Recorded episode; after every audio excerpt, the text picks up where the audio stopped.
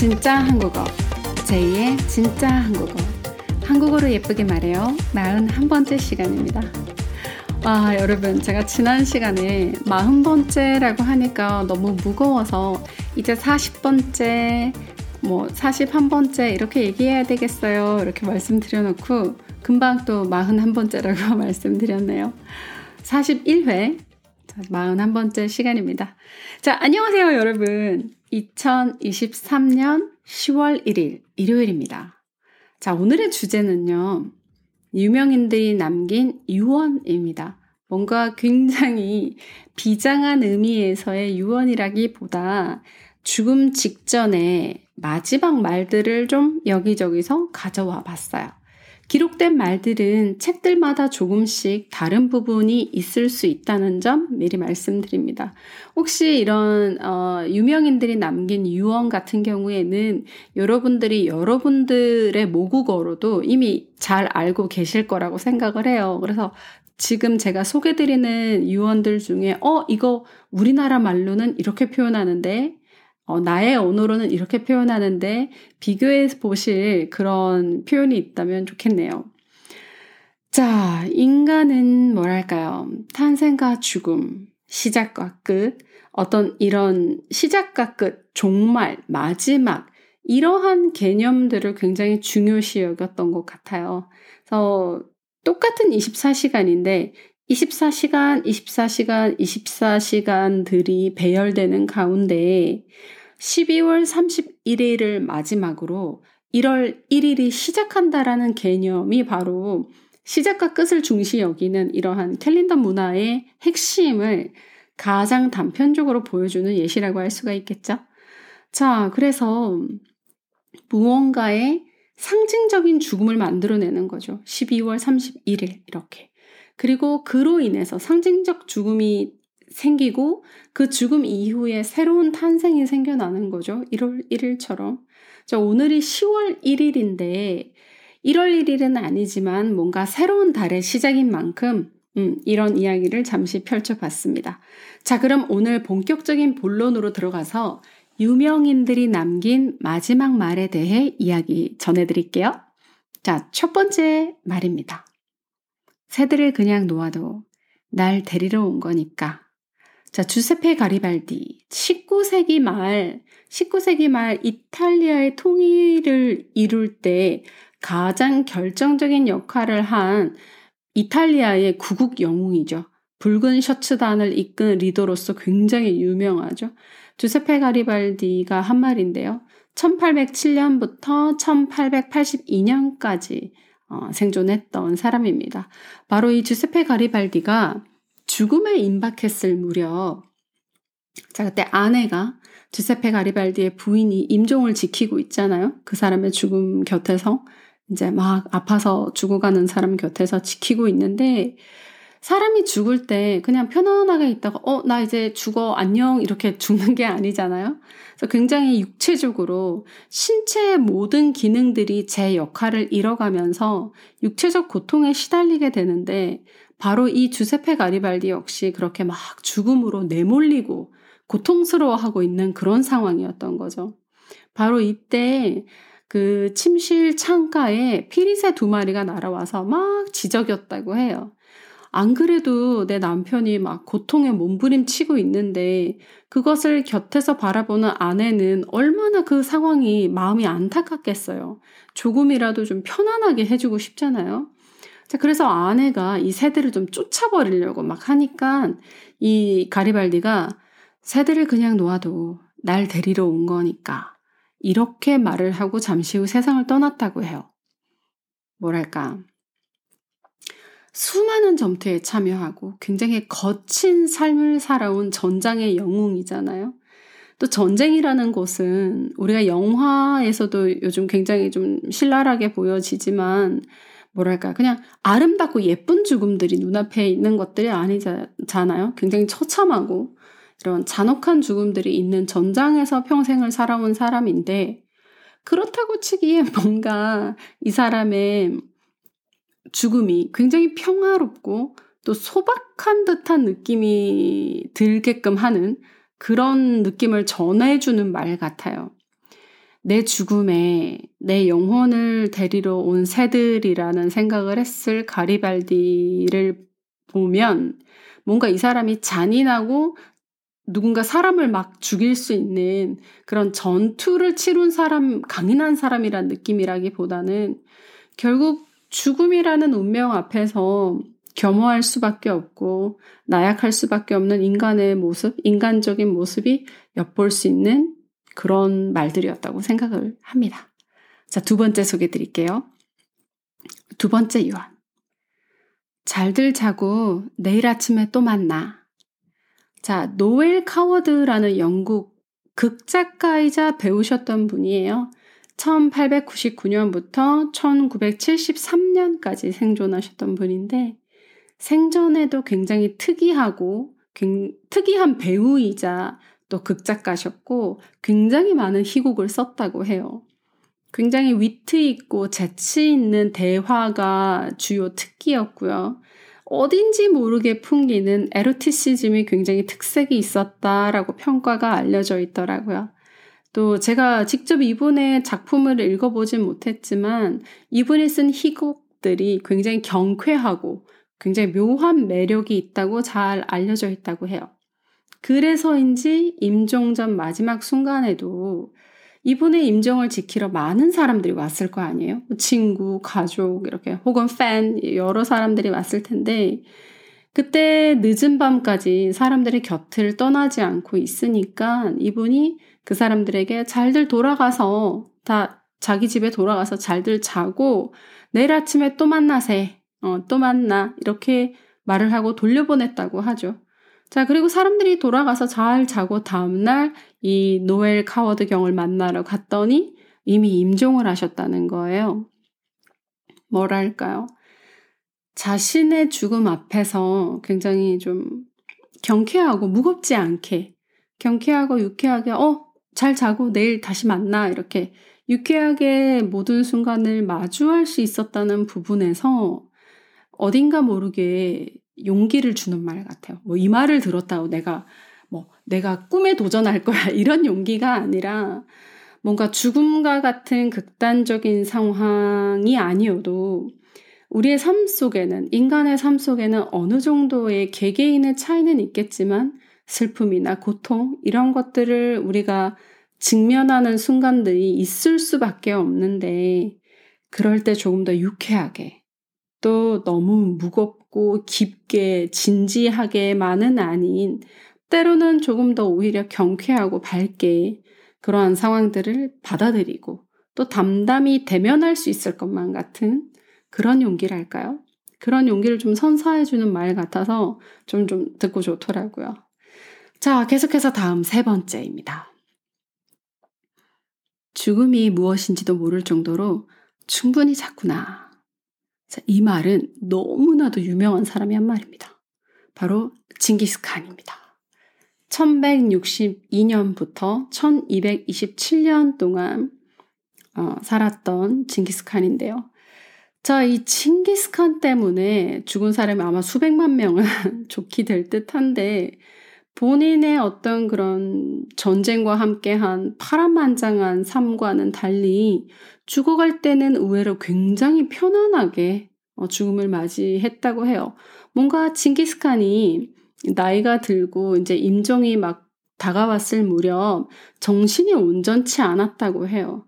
그래서 자꾸 잠이 들고 그래서 잠이 들면서 내가 죽은 줄 알았는데 눈 떠보니까 그건 잠이었고 그래서 난 다시 깨어 있고 살아 있고 이러한 상황들이 계속해서 반복적으로 깨고 깨고 또 깨고 이런 것들을 계속해서 반복하다가 마지막 말에 바로 아, 죽음이 뭔지도 모를 정도로 충분히 잤구나 라는 말을 마지막으로 남겼다고 해요.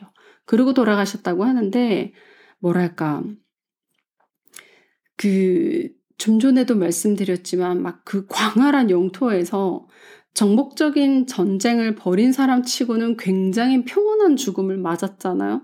하지만 뭐, 뭐, 그런 뭐 인과응보 이런 개념을 떠나서 죽음이 뭔지도 모를 정도로 충분히 잠을 잤다라는 이 다 말에서 잠과 죽음은 생물학적인 의미를 제외하고요. 뭐 심장이 뛰고 뇌가 기능을 하고 혈액이 돌고 뭐 이런 생물학적인 기능적 의미를 완전히 제외한다면 잠과 죽음은 어떤 차이가 있을까요? 우리의 의식에 있어서 우리가 활동하는 의식에 있어서 잠과 죽음은 어떤 차이가 있을까 이런 궁금증이 좀 생기기도 한 그런 말이라서 조금 흥미로워서 가져왔던 것 같아요. 자, 계속해서 네 번째 유언 소개 드리겠습니다. 네 번째. 난 해변에서 매끈한 자갈돌이나 예쁜 조개 껍질을 찾아다니던 아이였던 것 같아. 이 말을 한 사람은 바로 아이작 뉴턴입니다. 1643년부터 1727년까지 어, 생존하셨었는데요. 자, 다른 사람들이 나를 어떻게 생각하는지는 난 잘 모르겠다. 하지만 내가 나 스스로를 되돌이켜 봤을 때 나는 파도가 치는 아름다운 해변가에서 매끈한 자갈돌이나 예쁜 조개 껍질을 찾아다녔던 어린아이였던 것 같아 라는 말을 남겼다는 데에서 뭐랄까요. 물리학 역사에 엄청난 발자취를 남긴 대가시잖아요. 뭐, 비단 물리학이라고 국한 짓기보다 전 인류의 역사를 통틀어 정말 손에 꼽히는 손가락으로 몇 명 인류사 역사 내에 천재들을 꼽아본다면 반드시 들어갈 인물이라고 생각을 하거든요. 그런 사람이 자기 자신은 그저 순수한 발견이 하고 싶었고, 호기심, 발견, 이런 것들에 순수하게 기뻐했던 나는 그런 사람이었다라는 의미에서 한 말 같아요. 그래서 뭔가 스스로에 대한 겸손, 그 다음에 호기심과 탐구에 대한 충실함이 배어나오는 말 같아서 뭔가 뭉클함을 전해주는 말이기도 한 것 같아요. 기억에 오래오래 남을 듯한 말이라고 생각이 됩니다. 우리가 무언가를 추구할 때 순수하게 그것 자체에 대한 호기심과 그로 인한 성, 성취감, 기쁨들을 즐길 수 있어야지만 무언가 그런 것들을 꾸준히 오래 지속할 수 있는 것 같아요. 자, 다섯 번째 소개해 드릴게요. 다섯 번째. 이봐, 친구들. 박수를 치라고 드디어 희극의 막이 내리지 않나. 베토벤이 한 말이었습니다. 1770년부터 1827년까지 자신의 임종 순간에 자신의 임종을, 자신의 죽음을 마중하러 온 친구들에게 둘러싸여서 자기 자신이라는 존재를 희극에 비유하면서 이 희극에 막이 내린다 라고 이야기를 전한 것인데요. 대상을 관찰하면서 이야기한다라는 뜻으로 관조적이다라는 뜻이 있어요. 관조적.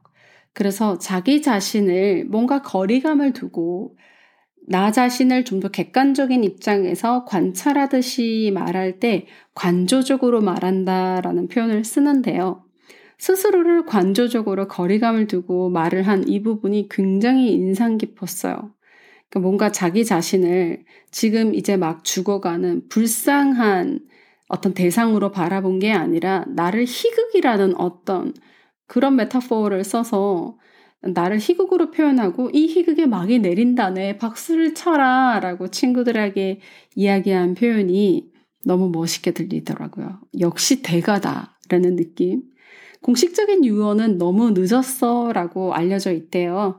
근데 바로 요 너무 늦었어 라는 말 바로 이전에 이 말을 전했다고 하는데 거장이 남길 법한 굉장히 멋진 말 같습니다. 제가 개인적으로 아, 뭐 쇼팽을 굉장히 좋아하긴 하지만 그 베토벤이 주는 어떤 불멸의 코드가 있는 것 같아요. 그래서 제가 베토벤이 쓴 편지에 한 구절을 어, 제 몸에 이렇게 타투로 새겨서 가지고 있는 구절이 있는데 굉장히 좋아하는 어, 작곡가여서 좀 뭔가 멋지고 굉장히 좀 어, 기억에 남을 만한 그런 말인 것 같습니다. 때로 이런 말들을 듣고 생각해 보면 좀 전에도 말씀드렸듯이 죽음이란 건 굉장히 두렵고 가까이 다가가고 싶지 않은 대상이잖아요. 근데 그런 죽음의 순간에 위트나 유머가 담긴 또는 어떤 인생을, 삶을 관조적으로 바라보고 좀 더 멀리서 관찰하듯이 바라보고 의연하고 담담하게 이야기하는 거장들의 말을 듣다 보면 어쩐지 모르게 좀 위안을 얻게 되는 나 역시 그렇게 담담하고 의연하게 살아갈 수 있을 것 같다라는 느낌, 용기를 주는 말 같습니다. 자, 여섯 번째입니다. 여섯 번째 소개 드릴게요. 죽으면 제대로 늙겠지. 자, 마리오 테레지아 1717년부터 1780년까지 사셨던 18세기 함스부르크 왕가의 최고 여제입니다. 자, 그 당시 여성이 신성 로마 제국의 황제가 될 수 없었던 시대였죠. 자, 그래서 남편을 형식적으로 황제 자리에 앉히고 실질적인 여제였어요. 여제는 여자 황제를 뜻하는 말입니다. 그런데 이 말의 맥락이 굉장히 재밌어요. 이 말의 맥락이 자, 이제 임종이 가까워진 사람, 죽음이 임박한 사람은 내 몸을 자유자재로 자기 의지대로 막 움직일 수가 없잖아요. 신체의 모든 기능들이 제 기능을 상실해 가니까. 자, 이 테레지아 여자가 누운 자리에서 일어나려고 했대요. 근데 이게 몸을 제대로 못 가누니까 일어나려고 하다가 쓰러진 거죠. 그래서 옆, 모서리에 옆으로 이렇게 쓰러지니까 그 모습을 바라보고 있던 아들이 안타깝잖아요. 그런 모습들이. 그래서 아들이 어머님 잘못 누우신 것 같습니다.